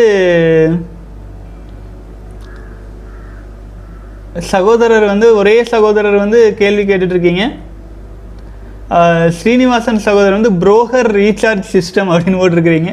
போகரில் ரீசார்ஜ் சிஸ்டம் அப்படின்னு எனக்கு தெரியலைங்க சகோதரர். போகர் வந்து அவர் வந்து வாசி நிறைய சொல்லியிருக்காரு. அவருடைய புத்தகங்கள்லாம் ரொம்ப நாள் ஆச்சு நான் படித்து. ஆக்சுவலாக வந்து பார்த்திங்கன்னா அனைத்து சித்தர்களின் பாடல்களையும் படித்து விளக்கம் கொடுக்கணும்னு எனக்கு ஆசை தானுங்க. ஆனால் நிச்சயமாக வந்து அதற்கான சூழ்நிலையும் வாய்ப்பும் இனிமேல் வரும் நிறைய வீடியோக்களில் வந்து அதை பற்றி நம்ம ரிசர்ச் பண்ணி போட போகிறோம். தொடர்ந்து ஸ்டே டியூன்டாக இருங்க. பல சித்தர்கள் போகர்லாம் வந்து அவர் பற்றி சொல்கிறதுக்கு எத்தனையோ விஷயங்கள் இருக்குதுங்க. ஜஸ்ட் லைக் தட் எல்லாம் சொல்லிட்டு போயிட முடியாது. இப்போ வந்து ப்ரூஸ்லி பற்றி சொல்கிறேன்னா அவர் ஒரு மனிதன் ஆச்சுங்களா, ஆனால் சித்தர்கள் மனிதன் இல்லை, அவங்களாம் தெய்வ பிறவிகள். அவங்கள பற்றி நிறையா சொல்லணும், சொல்ல வேண்டியது இருக்குது. அது வந்து சொன்னால் வருடங்கள் போதாது, அந்தளவுக்கு விஷயங்கள் இருக்குதுங்க. எல்லாமே ரிசர்ச் பண்ணி நம்ம பேச ஆரம்பிச்சிருவோம். இன்னும் கொஞ்சம் இந்த 90 நாள் சேலஞ்சஸ் எல்லாம் ஓர்ஸ் பண்ணிவிட்டு நான் எல்லாத்தையுமே கொண்டு வந்துடுறேங்க. ஸ்டெப் பை ஸ்டெப்பாக கொண்டுட்டு போகலாம். அந்த ரொம்ப முக்கியமான விஷயங்களுக்கெல்லாம் இன்னுமே கொஞ்சம் சப்ஸ்கிரைபர்ஸ் அதிகமாகட்டுங்க. அப்போது பலரிடம் ரீச் ஆகும். இல்லைன்னு வைங்களேன், ஒரு 200-300 பேர் பார்த்து அப்படியே ஹோல்ட் டவுன் ஆயிரும். ஆகவே முக்கியமான விஷயங்கள் நம்ம சொல்லும் பொழுது பலருக்கும் போய் சேரணும். பலருக்கும் போய் சேரும் அளவிற்கு நம்ம வளரட்டும். அது வரைக்கும் வந்து காமனாக இருக்கிற விஷயங்களை நம்ம சால்வ் பண்ணிகிட்டே வருவோம். வாழ்க வளமுடன். அடுத்து சகோதரர்கள் வந்து பார்த்தீங்க அப்படின்னா 4 நாட்கள் 5 நாட்களே முடிகிறது. இதை தொடர்ந்து தகவமைத்து கொள்ள முயற்சி செய்கிறேன்னு சொல்லியிருக்கிறீங்க இளையராஜா. நிச்சயமாக உங்களால் முடியும் சகோதரரே.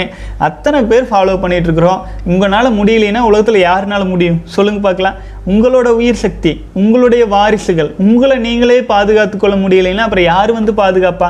நம்ம வயிற்றுக்கே நம்மளால் சாப்பிட முடியலைன்னா யார் வந்து நமக்காக சாப்பிடுவாங்க சொல்லுங்கள் பார்க்கலாம். இது ரொம்ப பேசிக்குங்க. இது ரொம்ப பேசிக் ஃபண்டமெண்டல் எஜுகேஷனுங்க. ஆனால் அதனால் இதை புரிஞ்சுக்கணும் எல்லாருமே. வாழ்க வளமுடன். அடுத்தது வந்து பார்த்தீங்க அப்படின்னா சகோதரர் வந்து அன்பே சிவம், அறிவே கோயில், விந்து ஆற்றலே சக்தி, வாழ்க வையகம், வாழ்க வளமுடன். கண்டிப்பாக சகோதரரே 100% இதுதான் உண்மை. அன்பே சிவம், அறிவே கோயில், விந்து ஆற்றலே சக்தி கண்டிப்பாக. ஆனால் இந்த அன்பு, அறிவு, சிவம் எல்லாமே விந்து சக்திக்குள்ளேயுமே அடக்கமாயிடும் ஆச்சுங்களா. வாழ்க வளமுடன். அடுத்தது வந்து பார்த்தீங்கன்னா மகேந்திரன் 41வது நாள் வாழ்க வளமுடன். அடுத்தது வந்து பார்த்தீங்க அப்படின்னா சகோதரர் ஸ்ரீனிவாசன் சகோதரன் எழுதியிருக்கீங்க. Bogar once upon a time he lost energy சகோ is assistant recharge the make it perfect system and recharge batteries let you know that and find if possible please our celibacy friends. வாழ்க வளமுடன். சகோதரன் எனக்கு தெரியல, புது விஷயமா இருக்குது. அது celibacy@gmail.com மெயில் பண்ணுங்கள். எதாக இருந்தாலும் ஆதாரத்தோட ரிசர்ச் பண்ணி சொல்கிற மாதிரி இருந்துச்சுன்னா நிச்சயமாக நம்ம மக்களுக்கு சொல்லலாம். வாழ்க வளமுடன். விந்து சக்தி அதிகரிக்க மூலிகை மருந்து சாப்பிடலாமா? வாழ்க வளமுடன் சகோதரரே. விந்து சக்தி அதிகரிக்க வீணாக்காமல் இருங்கள். செலிபஸை ஃபாலோ பண்ணுங்கள். அது நீங்கள் 4 நாளே வீணாக்காமல் இருக்க முடிய மாட்டேங்குது. அது எப்படி அதிகரிக்கும் சொல்லுங்கள் பார்க்கலாம். அதாவது கிணத்துல தண்ணி ஊறுறக்கே விடமாட்டாங்களாமா, ஆனால் உரம்பூரி தண்ணி வர்ற அளவுக்கு மூலிகை சாப்பிடுவாங்களாமாங்கிற மாதிரி இருக்குது. அதாவது வீணாக்கிறத நிறுத்தினா இயல்பாகவே அதிகரிச்சிடும். அதை புரிஞ்சுக்கணும் ஆச்சுங்களா. எது சாப்பிட்டாலும் உடல் வந்து அதை உணவாகத்தான் பாவனை செய்யும் ஆச்சுங்களா. உடலுக்கு அறிவு இருக்குது. ஆகவே நீங்கள் வந்து எந்த மூலிகை எது சாப்பிட்டாலும் அது ஒரு உணவுப் பொருளாக மட்டும்தான் உடல் எடுத்துக்கும். அது எடுத்துக்கொள்வதனால அது திரும்பவும் அது ரத்தமாகும், ரத்தமாகி தசையாகும், தசையாகி எலும்பாகும், எலும்பு மஜ்ஜையாகி அதுக்கப்புறம் உயிராற்றல்களாக பல்கி பெருகி அது வந்து மூளையாகவும் விந்து சக்தியாகவும் அடுத்து கன்வெர்ட், தேவைக்கு தகுந்தாற்போல் கன்வெர்ட் ஆகும் ஆச்சுங்களா.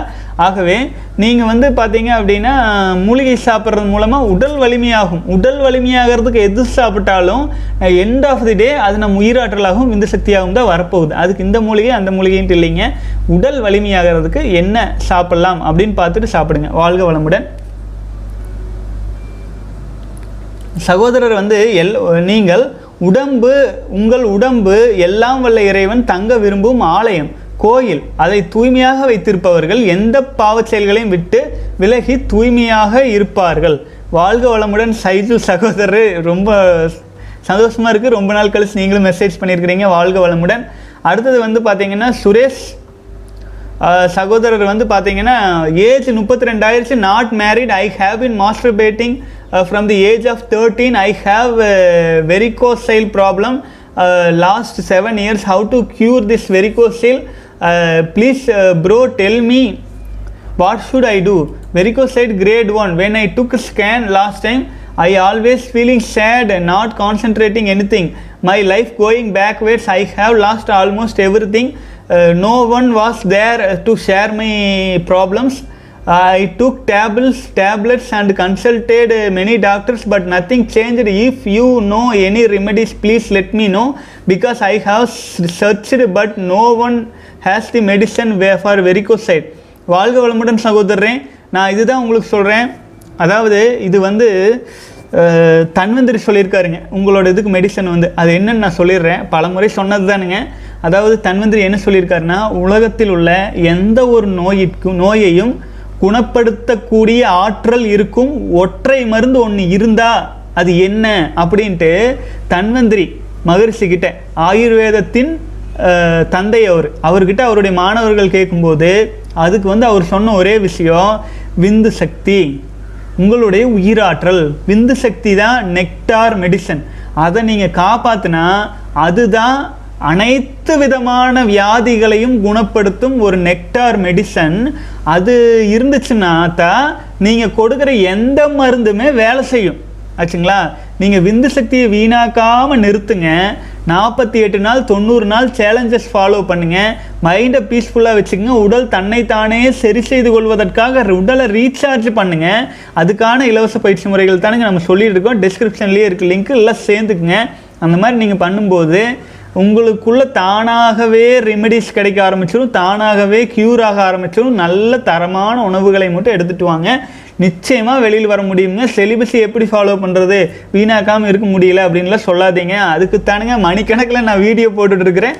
நிச்சயமாக உங்களால் முடியும். எப்பெல்லாம் வந்து உங்களால் வீணாக்க முடியலன்னு தோணுதோ அப்போ இந்த மூஞ்சி ஞாபகம் வச்சுக்கோங்க. நிச்சயமாக உங்களால் வந்து காப்பாற்ற முடியும்னு எனக்கு நம்பிக்கை இருக்குதுங்க. முழுக்க எனக்கு டெடிகேட் பண்ணி நான் பேசிகிட்டு இருக்கிறேன். இதுக்கு இதை விட இன்னும் நிறைய இன்டர்நெட்லலாம் அதனுடைய பாதிப்புகள்லாம் விரவி கிடக்குது. எல்லாம் ரிசர்ச் பண்ணிவிட்டு நீங்கள் தெளிவாகுங்க. வாழ்க வளமுடன், தொடர்ந்து பயணிக்கலாம் சகோதரரே. அடுத்தது வந்து பார்த்தீங்க அப்படின்னா, சகோதரர் வந்து பார்த்தீங்க அப்படின்னா, பல சகோதரர்கள் 30 நாள் ஆகிவிட்ட காரணத்தினால புதுசாக வர்றவங்களுக்கு வழி விடணும் அப்படிங்கிறதுனால இலவச பயிற்சிகள் 30 நாளையோடு க்ளோஸ் ஆகிடுதுங்க. புதுசாக இணையற விரும்புகிறவங்களுக்கு ஆஃபர் போட்டுட்டு இருக்குதுங்க. அதுக்கு பழைய ஏற்கனவே பயிற்சி எடுத்த சகோதரர்கள் வந்து 200 ரூபாய் கொடுத்துட்றாங்க.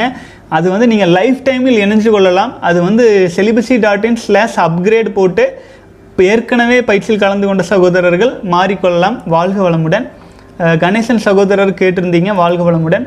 அடுத்தது வந்து பார்த்திங்கன்னா, ஆல்பர்ட் பிரபஞ்சன் வந்து, அண்ணா இப்போ எனக்கு 70 நாள் ஆயிடுச்சு, என்னோடய ஏஜ் 23. நைட்டு தூங்கும் போது நெஞ்சு லெஃப்ட் சைடில் மூச்சு விட்டு போகுது, வலி ஏற்படுது, இதுவும் ஃப்ளாட் லைனாக இருக்குமா, ரிப்ளை பண்ணுங்கன்னு கேட்டிருக்கீங்க. 70 நாள் ஆயிடுச்சு ஆக்சுவலாக, 23. நைட் தூங்கும்போது லெஃப்ட் சைடில் மூச்சு விட்டு போகுது, வலி ஏற்படுதுங்கிறீங்க சகோதரர். இது வந்து பார்த்தீங்க அப்படின்னா ஃப்ளாட் லைன் அப்படிங்கிறது இருக்கலாம், வாய்ப்பு இருக்குது. ஏன்னா ஒவ்வொரு உடலும் ஒவ்வொரு மாதிரி.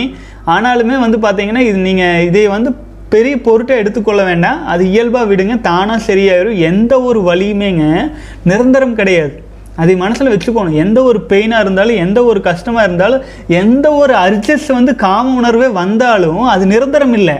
அடுத்த ஒரு அரை மணி நேரம் 1 மணி நேரம் உங்களால் தாக்கு பிடிக்க முடிஞ்சதுன்னா அது சாந்தமாகி நீங்கள் அடுத்த ஸ்டேஜ் வந்துடுவீங்க. எதுவுமே நிரந்தரம் இல்லைங்க இந்த உலகத்தில், எதுவுமே நிரந்தரம் இல்லை, இந்த உடலிலும் சரிங்களா. எந்த வழியும் நிரந்தரம் கிடையாது, எந்த நிலையுமே மாறும். ஆகவே ஒரு குறிப்பிட்ட ஸ்டேஜில் ஸ்டக்காகி நிற்கும் போது அது பெயினாகவோ வழியாகவோ அது தன்னைத்தானே சீர்படுத்தி கொள்ளுது, அதற்கான சூழலை உருவாக்கும், அது தானாகவே மாறி அடுத்த ஸ்டேஜுக்கு போயிடும். ஆகவே மனம் குழம்ப வேண்டாம், மன உறுதியோடு இருக்கணும். வாழ்க வளமுடன். அடுத்தது வந்து சகோதரர் வந்து புரிஞ்சுங்க, first bath water food backbone front body face for nothing by Vethathiri Maharishi. வாழ்க வளமுடன் சகோதரன். வேதாத்ரி மகரிஷி அவர்கள் வந்து அவர் குளிக்கும்போது முதலில் காலிலிருந்து குதிச்ச மாதிரி வந்து அவருடைய வாழ்க்கை இதில் வந்து சொல்லியிருக்காரு.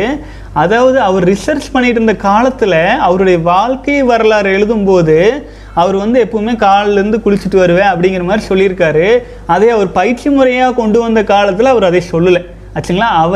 அந்த வேதாத்ரி மகரிஷி நம்ம குருநாதர் வந்துங்க தன்னை வந்து ஒரு ஆராய்ச்சி களமாக மாற்றி பல்வேறு ஆராய்ச்சிகள் நிகழ்த்தி பயிற்சி முறைகள் கொண்டு வந்தார். அதையும் நம்ம இம்ப்ளிமெண்ட் பண்ணி பார்த்து அதை இன்னும் பிரம்மச்சாரிகளுக்கு தகுந்தாற் போல் மாற்றம் செய்து நம்ம கொண்டு வந்துட்டுருக்குறோம். இது அதனுடைய பிரம்மச்சாரிகளுக்கான இம்ப்ரூவ்டு வெர்ஷனாகத்தான் நம்ம பயிற்சி முறைகள் மாறி இருக்குது. அது ஒரு குறிப்பிட்ட பயிற்சிகள் மட்டும்தான். ஆனால் மற்ற முக்கால்வாசி பயிற்சிகள் இன்னும் இன்னும் எஃபெக்டிவாக நம்ம செலிபஸை ஃபாலோ பண்ணுறதுக்கு தகுந்தாற் போல தான் வடிவமைச்சு வந்திருக்கும். ஆகவே நீங்கள் வந்து குழம்பிக்கொள்ள வேண்டியதில்லை. அதாவது ஒரு விஷயம் வந்து ஒரு காலகட்டத்தில் ஒரு நேரத்தில் ஒரு சிலருக்கு அது கரெக்டாக இருக்குன்னு தோணும், ஒரு கருத்து சொல்லியிருப்பாங்க, அது வந்து அதுலேயே பிடிச்சிட்டு நம்ம ஸ்டிக் ஆகிக்க வேண்டாம். நம்முடைய உடலில் நம்ம அப்ளை பண்ணி பாருங்கள், அதே உங்களுக்கு ரிசல்ட் சொல்லும் ஆச்சுங்களா. யார் சொல்கிறது, புத்தர் சொன்ன என்ன, மகாவீரர் சொன்ன என்ன, காந்தி சொன்ன என்ன, நேரு சொன்ன என்ன, விவேகானந்தர் சொன்ன என்னங்க, நமக்கு சரின்னு பட்டால் நம்ம எடுத்துக்கிறோம், இல்லைன்னா விட்டுடுறோம் ஆச்சுங்களா. அந்த மாதிரி எடுத்துக்கங்க, சோதனை பண்ணி பாருங்கள், உங்களுக்கே வந்து அது மாற்றம் என்ன அப்படின்னு தெரியும், உணரும்போது தெளிவாயிருவீங்க. வாழ்க வளமுடன். அடுத்தது வந்து, அண்ணா இப்போது 5 டேஸாக ஒன்றும் பண்ணாமல் இருக்கேன், 25 வயசு ஆச்சு, 13 வருஷம் தெரியாமல் வேஸ்ட் பண்ணிட்டேன், வீட்டில் இருந்து இன்னும் 1 வருஷம் கழித்து மேரேஜ் பண்ணி வச்சுருவாங்க, இப்போது யோகிக் செலிபஸை ஃபாலோ பண்ணலாமா, அது எனக்கு கரெக்டாக இருக்குமா? கண்டிப்பாக பண்ணுங்கள் சகோதரர். இப்போவாச்சும் நீங்கள் வந்து 25 வயசு ஆகிருக்கு, 1 வருஷம் இன்னும் 1 வருஷம் தள்ளி போகட்டும், தப்பு இல்லை, உங்களை சரி பண்ணிக்கங்க, உங்களை இன்னும் இம்ப்ரூவ் பண்ணி அதுக்கப்புறமேல் விந்துஜெய பயிற்சிகள்லாம் நல்லா செஞ்சு அதுக்கப்புறம் திருமணம் செஞ்சு வாழ்க்கை துணைக்கு நீங்கள் ஒரு குழந்தையை கொடுக்கும்போது கருவிலேயே திருவுடைய குழந்தையாக இருக்கும் ஆச்சுங்களா. ஆகவே வந்து பார்த்திங்கன்னா 1 வருஷம் கழித்து ஆரம்பித்தாங்கன்னா அப்போது 6 மாதம் 1 வருஷம் ஆயிரும் இல்லைங்களா. ஆகவே சாதாரணமாக நீங்கள் பயிற்சியில் கலந்துட்டு நல்லா உங்களை இம்ப்ரூவ் பண்ணிக்கங்க, உங்கள் வாழ்க்கை சிறப்பாக இருக்கணும் ஆச்சுங்களா. நீங்கள் திருமணம் முடிஞ்ச பின்னாடி இதே மாதிரி வந்து கேட்டுட்டு இருந்தால் நமக்கே கஷ்டம். எவ்வளோ பேர் கேட்குறாங்க, திருமணம் ஆயிடுச்சுங்க, கல்யாணம் ஆயாச்சு, ஆனால் என்னுடைய மனைவிக்கு மகிழ்ச்சி கொடுக்க முடியல, என்ன பண்ணுறது? இதெல்லாம் எவ்வளோ பெரிய கிரிட்டிக்கல் சுச்சுவேஷன் தெரியுங்களா. ஒரு ஆம்பளை இந்த மாதிரி வந்து பேசுகிறேன்னா அது கைண்ட் ஆஃப் தன்னையே தான், அது அவ்வளோ ஒரு பெயின்ஃபுல்லான விஷயம் ஆச்சுங்களா. உங்களுக்கெல்லாம் அந்த வாய்ப்பு வந்துடல, முன்னாலேயே உஷாராயிட்டீங்க. ஆகவே நல்ல வழியில் உங்களை இம்ப்ரூவ் பண்ணிவிட்டு செலிபஸியெல்லாம் ஃபாலோ பண்ணிவிட்டு அதன் பிறகு நீங்கள் திருமணம் செய்யுங்க, நல்லா இருக்கும் வாழ்க்கை. வாழ்க வளமுடன். அடுத்தது வந்து, தமிழன் 60வது நாள் வந்திருக்கீங்க, வாழ்க வளமுடன் சகோதரரே. அடுத்தது வந்து, நோஃபேப் மோட்டிவேஷன் வீடியோ போடுங்கன்னா சொல்லியிருக்கீங்க சகோதரரே. நீங்கள் சொன்னதை நோட் பண்ணி வச்சுட்டு தான் இருக்கிறேனுங்க, பைப்லைனில் இருக்குது, கண்டிப்பாக போட ஆரம்பிச்சிடலாமுங்க. சில தடங்கல்கள் அது போயிட்டே இருக்குது, அது நிச்சயமாக அதுக்கு ரிசர்ச் பண்ணி போட வேண்டியது இருக்குதுங்க, கண்டிப்பாக போட்டுடலாம் சகோதரரே. வாழ்க வளமுடன். அடுத்தது, கணேசன் 61வது நாள் வாழ்க வளமுடன். ஸ்ரீ 21வது நாள் வாழ்க வளமுடன். அடுத்தது வந்து பார்த்திங்கன்னா, சங்கர் 3வது நாள் சகோதரரை மன உறுதியோடு கண்டினியூ பண்ணுங்கள். அடுத்தது வந்து, சங்கர் சோம்நாத் அண்ணா 3 டைம்ஸ் செலிபஸை ஃபாலோ பண்ணி தோத்துட்டேன், இந்த முறை வெற்றி பெற வழி சொல்லுங்கள். வாழ்க வளமுடன் சகோதரரே. 3 டைம்ஸ் இல்லைங்க, எவ்வளவு முறை நீங்கள் தோல்வி அடைஞ்சிங்கனாலும் திரும்ப திரும்ப மன உறுதியோடு வந்தீங்க அப்படின்னா நிச்சயமாக உங்களால் சாதிக்க முடியும். அதுக்கான வழிகளுக்கு தான் இத்தனை வீடியோஸ் நம்ம போட்டு வச்சுருக்கிறோம். ஆகவே தொடர்ந்து நம்ம வீடியோஸ் எல்லாம் பார்த்துட்டே வாங்க, நிச்சயமாக ஏதேனும் ஒரு இடத்துல உங்களுக்கான பதில்களும் இருக்கும். மனசு அட்ஜஸ்ட்டுக்கு போகிறக்கே விட்டுறாதீங்க, எது எதெல்லாம் காரணமாக இருக்குதோ அதெல்லாம் அவாய்ட் பண்ணுங்கள், டீக்ரேட் பண்ணிக்கங்க, உங்களை நீங்களே இம்ப்ரூவ் பண்ணிக்கொள்வதற்கு இதுதான் மிகச்சிறந்த வழி. தொடர்ந்து பயணிச்சுட்டு வாங்க சகோதரரே, பயணம் நீண்ட கால பயணம், நீண்ட தூர பயணம் இல்லைங்களா. ஆகவே உங்களுக்கு அட்ஜஸ்ட் எல்லாம் வரும்போது ஏதாச்சும் ஒரு வீடியோ போட்டு பாருங்கள், நிச்சயமாக சொல்யூஷன் இருக்கும். நம்ம சேனலே அதுக்காகத்தான் இருக்குது. வாழ்க வளமுடன். அடுத்தது, தனஞ்சயன் அருமையான விளக்கம் நண்பரே, தொடரட்டும் உங்கள் பணி. வாழ்க வளமுடன் சகோதரரே. மகிழ்ச்சி மணிகண்டன் சொல்லியிருக்கீங்க, நன்றி சகோதரரே. அடுத்தது, நியூமேன் நன்றி அண்ணா சொல்லியிருக்கீங்க, வாழ்க வளமுடன் சகோதரரே. அடுத்தது வந்து பார்த்தீங்க அப்படின்னா, ஷேர் யுவர் எக்ஸ்பீரியன்ஸஸ் ப்ரோ அப்படின்னு சொல்லியிருக்கீங்க. குமார் வந்து 42வது நாள் வந்திருக்காரு, வாழ்க வளமுடன். அடுத்தது, முத்துகிருஷ்ணன் 57வது நாள் வந்திருக்கீங்க, வாழ்க வளமுடன் சகோதரரே. அடுத்தது வந்து, அண்ணா உங்களுடைய எக்ஸ்பீரியன்ஸு அண்டு பலன் அண்ணா, நான் இப்போதான் 11வது நாள் வந்திருக்கேன் அப்படின்ட்டு முத்துகிருஷ்ணன் சகோதரருக்கு சொல்லியிருக்கீங்க. அது முத்துகிருஷ்ணன் சகோதரர் வந்து அவருக்கு வந்து எக்ஸ்பீரியன்ஸ் அனுபவங்களை போட்டிருக்கிறாரு, அதை படிச்சிட்றேங்க, பலருக்கும் உதவியாக இருக்கும். மணிகண்டன் ப்ரோ, ஃபஸ்ட்டு நான் வந்து 20 நாள் நல்லா பூஸ்ட் அண்ட் மோட்டிவேட்டடாக இருக்கும், தென் நம்ம ஃப்ளாட் லைன் போவோம், அப்போது தான் ரொம்ப ஸ்ட்ராங்காக இருக்கணும், நம்ம மைண்ட் ஒரு இல்யூஷனை க்ரியேட் பண்ணும்போது அப்போது ஃபேப் பட்டும் இன்டர்னலி பாடி வந்து ஸ்டார்ட் ஆகும், ஹீலிங் பண்ணுறதுக்கு ஆரம்பிச்சிடும், டொப்போமைன் ரிசெப்டார்ஸ். எனக்கு இப்போது கில்ட் ஃப்ரீயாக ஹாப்பியாக இருக்கேன், உங்கள் ஸ்ட்ரீக் கண்டினியூ பண்ணுங்கன்னு சொல்லியிருக்கீங்க.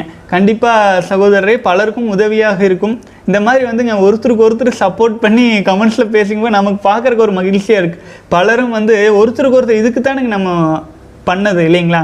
பலரும் வந்து அவேர்னஸ் ஆகி இது ஃபாலோ பண்ணி நம்ம சமுதாயமே வலிமையடையும் இல்லைங்களா, மனித சமுதாயமே வலிமையடையும் இல்லைங்களா. நம் பிறந்த பிறப்பே புரியாமல் தானே இப்படி வீணாக்குறோம் இல்லைங்களா. நம்ம கிட்ட இருக்கிற ஒரு சொட்டு விந்தணுலையும் நம்ம தானே இருக்கிறோம், நம்மளோட வாரிசு வேறு நம்ம வேறுங்களா சொல்லுங்க பார்க்கலாம். நம்ம லட்சக்கணக்கான இதிலிருந்து ஒன்றா வந்து போது நம்ம லட்சக்கணக்கில் உருவாக்கும் போது அது நம்ம வேறு அது வேறுங்களா, நம்மளை நாமளே அழிச்சுக்கிறோம் இல்லைங்களா.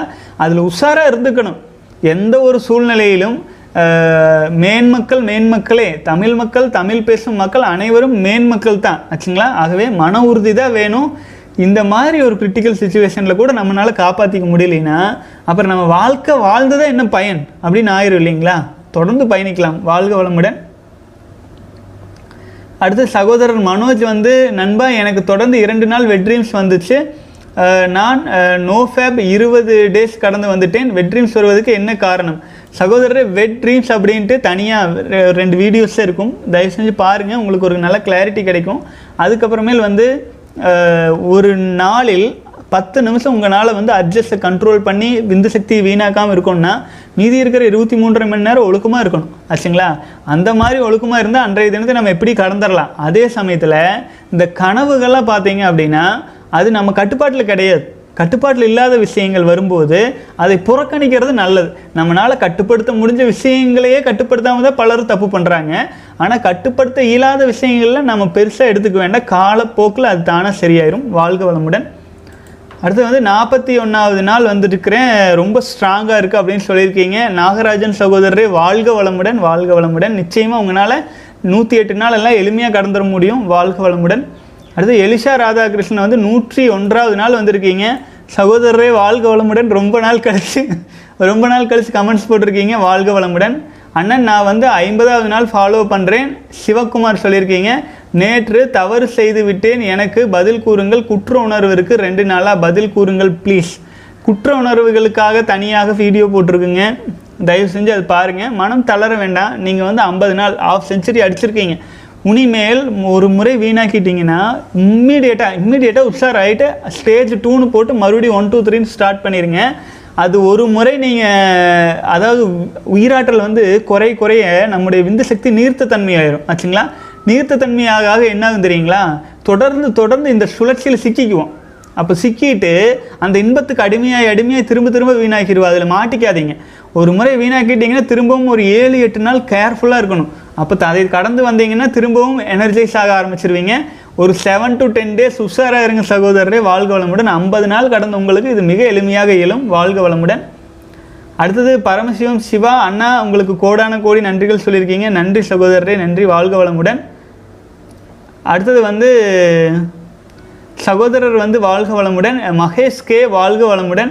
அடுத்தது today is my 19th day சகோதரரே, தேங்க்யூ ஸோ மச் அப்படின்னு இருக்கீங்க. சிலம்பரசன் சகோதரரே வாழ்க வளமுடன்.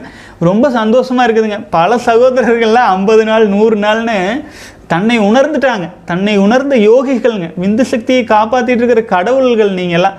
நிச்சயமாக நீண்ட காலத்தில் நம்முடைய சமுதாயத்துக்கு, நீ அடுத்தடுத்து வர்ற சமுதாயத்துக்கு இந்த மாதிரி விஷயங்களை நீங்களே எடுத்து சொல்லக்கும் ஆரம்பிச்சிருவீங்க. இதனால் நம்ம சமுதாயமே வலிமையடைய நம்பிக்கை இருக்குங்க. ஆனால் இதில் உறுதியாக இருக்கணும், மன உறுதியோட. சில சகோதரர்கள் வந்து பிரம்மச்சரிய வாழ்க்கையை எடுத்துக்கிறேன்னு சொல்கிறாங்க. தாராளமாக எடுத்துக்கொள்ளுங்கள். உங்கள் வாழ்க்கை உங்கள் உரிமை, நீங்கள் எடுத்துக்கலாம் ஆச்சுங்களா. தவறே கிடையாது. அதில் உறுதியாக இருக்கணும். உறுதியாக இருந்து அது வாழ்க்கையில் ஒரு பர்பஸ் வச்சு எடுத்துகிட்டு போகலாம். ஒரு சிலர் குடும்ப வாழ்க்கையை துவங்கணுங்கிறீங்க. துவங்கினாலும் பிரம்மச்சரிய வாழ்க்கை தான். குழந்தை பிறப்புக்காக மட்டுமே உயிராற்றலை செலவு பண்ணணும். அதன் பிறகு நீங்கள் உறுதியாக தான் இருக்கணும். உறுதி தளரும் அளவுக்கு சூழல் இருந்தால் கூட விந்துஜயம் பயிற்சி உங்களை காப்பாற்றும் ஆச்சுங்களா. இது முழுக்க திருமணமானாலுமே பிரம்மச்சாரிகள் தான் ஆச்சுங்களா. அந்த மாதிரி ஒரு தூய்மையான வாழ்க்கை வாழ்வோம். வாழ்க வளமுடன் சகோதரர்களே. அடுத்தது வந்து சகோதரர்கள் வந்து பெரும்பாலும் சில சகோதரர்கள் வந்து நெகட்டிவ் கமெண்ட்ஸை வந்து திரும்ப போட்டிருக்கீங்க. சகோதரர்கள் நெகட்டிவ் கமெண்ட்ஸ் போடும்போது ஏற்கனவே நம்ம பார்த்துட்ருக்கிறவங்க வந்து அவங்களுக்கு பதில் சொல்கிறாங்க. நான் ரெக்வஸ்ட் பண்ணி கேட்டுக்கிறேன், நெகட்டிவ் கமெண்ட்ஸ் போட்டிருந்தா அது நமக்கு சொல்லலை, அவர்களின் அறிவின் நிலையை அவர்கள் வந்து வெளிப்படுத்துகிறாங்க ஆச்சுங்களா. அது எப்படின்னா, நான் உங்களை நோக்கி ஒரு விரலை காட்டுறேன்னா 3 விரலை எனக்கு தானே காட்டுது இல்லைங்களா. அது அவங்கள தான் அது காட்டுது. ஆகவே அந்த மாதிரி காட்டிகிட்டு இருக்கிறத விட்டுருங்க. அது நான் இந்த மாதிரி படிச்சுட்டு வரும்போது அவங்களெல்லாம் மொத்தமாக நம்ம சேனலே பார்க்க முடியாத அளவுக்கு பேன் பண்ணி விட்டுறலாம்.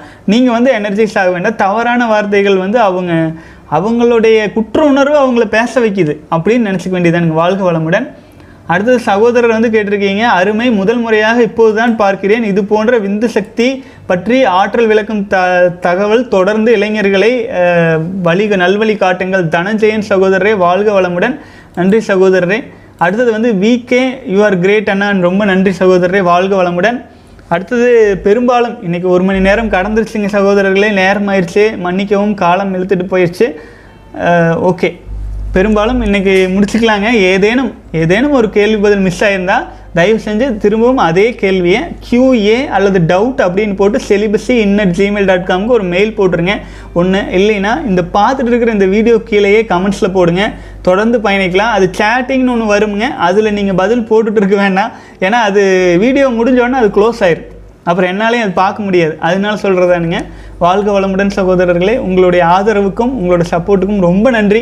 மேலும் சின்ன சின்ன வீடியோஸாக கட் பண்ணி போட்டுட்ருக்கிறதுக்கான முக்கிய காரணமே வந்துங்க, நீங்கள்லாம் நிறைய பேர்கிட்ட அதை ஷேர் பண்ணி பலரும் வந்து இதை பற்றி தெரியாதவர்கள் உள்ளே வரும்போது பெரிய பெரிய நம்ம நிறைய விஷயங்களை கற்றுக்கலாம் இல்லைங்களா. அவங்க உயிராற்றலெல்லாம் காப்பாற்றினா அதனால் வர்ற புண்ணியம் அனைத்தும் உங்களுக்கே சேரும். ஒவ்வொரு உயிராற்றலும் ஒவ்வொரு மனிதன் அளிக்கப்படுகிறான்ங்கிறத புரிஞ்சுக்கிட்டு அனைவரும் இணைஞ்சு நீண்ட தூர பயணத்தில் உங்களோட துணையோட ஒவ்வொரு ஸ்டெப்பாக நான் போயிட்டுருக்குறேனுங்க. நீங்கள் தான் என்னை நடத்திட்டு இருக்கிறீங்க. ரொம்ப நன்றி. உங்கள் பாதம் தொட்டு வணங்கிக்கிறேன். ரொம்ப நன்றி. வாழ்க வளமுடன்.